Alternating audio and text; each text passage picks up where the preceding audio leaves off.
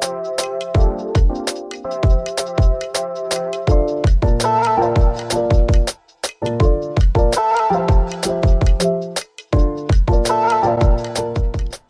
back to another episode with me, the Tattooed Christian. As promised in today's episode, we will be talking about how to overcome negative thinking. Negative thoughts can contribute to problems such as social anxiety, depression, stress, and low self esteem.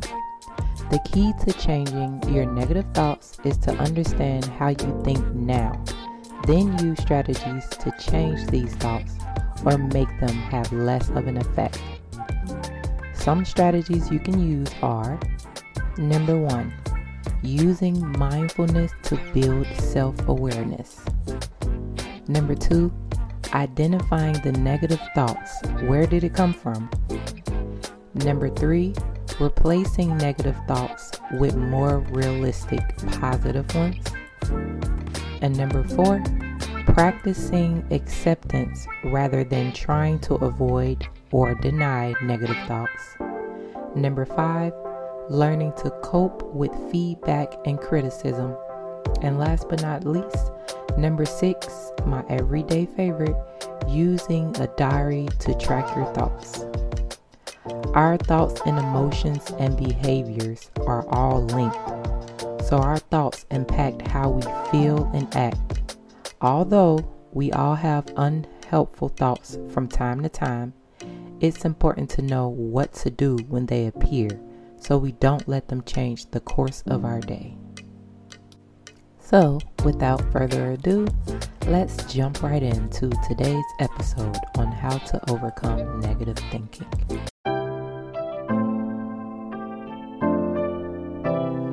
I've outlined a few points, and each point has two scriptures to help overcome negative thinking. The rest of the scriptures will be available in my full free guide on my website. You can grab that at www.thetattooedchristian.com. Now, if these points are constantly put into practice, your thought patterns will begin to change, and I'm a living testimony of that. Number one, ask God for His perspective on the thought. Proverbs 3 5 and 6 says, Trust in the Lord with all your heart, and do not lean on your own understanding.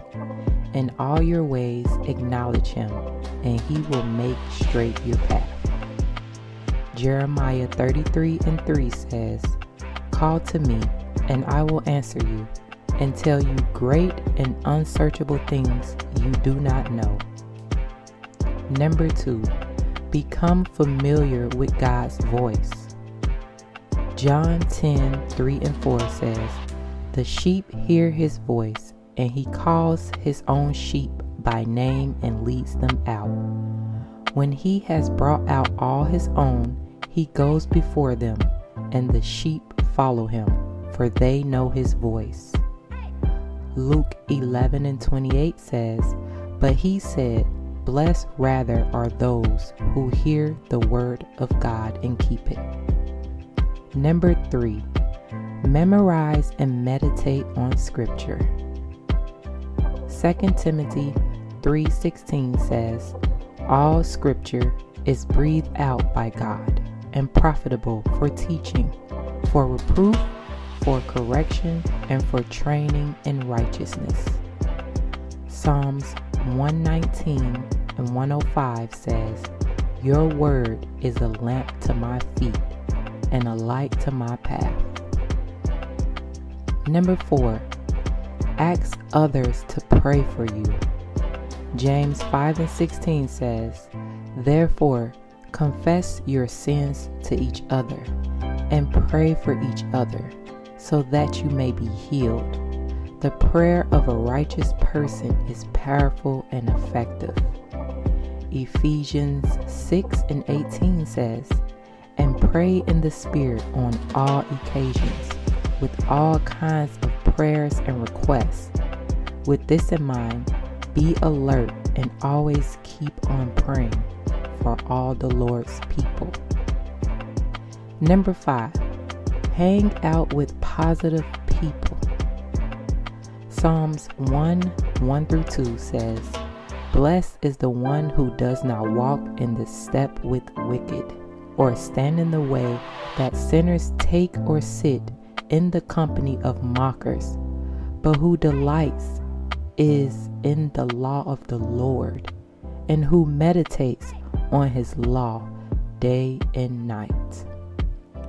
1 Corinthians 15 and 33 says, Do not be deceived. Bad company ruins good morals. Number six, seek out wise counsel or advice. Proverbs 11:14 says, "Where there is no guidance, a people falls, but in an abundance of counselors there is safety." Proverbs 15:22 says, "Without counsel, plans fail, but with many advisors, they succeed." Number 7. Guard your mind. Philippians 4 and 8 says, Finally, brothers and sisters, whatever is true, whatever is noble, whatever is right, whatever is pure, whatever is lovely, whatever is admirable, if anything is excellent or praiseworthy, think about such things. And Romans 8 and 5 says, Those who live accordingly to the flesh set their minds on the things of the flesh, but those who live according to the Spirit set their minds on the things of the Spirit. Number 8. Cultivate a thankful heart. First Chronicles 16 and 34 says, Give thanks to the Lord, for he is good. His love endures forever. Colossians 3 and 15 says, Let the peace of Christ rule in your hearts, since as members of one body you were called to peace, and be thankful. Number 9. Surround yourself with reminders. Psalms 143 and 8 says, Remind me each morning of your constant love, for I put my trust in you. My prayers go up to show you. Show me the way I should go. Psalms 143 and 5 says, I remember the days of long ago. I meditate on all your works and consider what your hands have done. Number 10. Practice forgiveness. Colossians 3 and 13 says, Bear with each other and forgive one another. If any of you have grievance against someone, forgive as the Lord forgave you. Romans 8 and 34 says, Who is to condemn? Christ Jesus is the one who died. More than that, who was raised, who is at the right hand of God, who indeed is interceding for us. And last but not least, number 11, leave the past behind. Philippians 3 and 13 and 14 says, Brothers, I do not consider that I have made it on my own, but one thing I do forgetting what lies behind and straining forward to what lies ahead. I press on towards the goal for the prize of the upward call of God in Christ Jesus.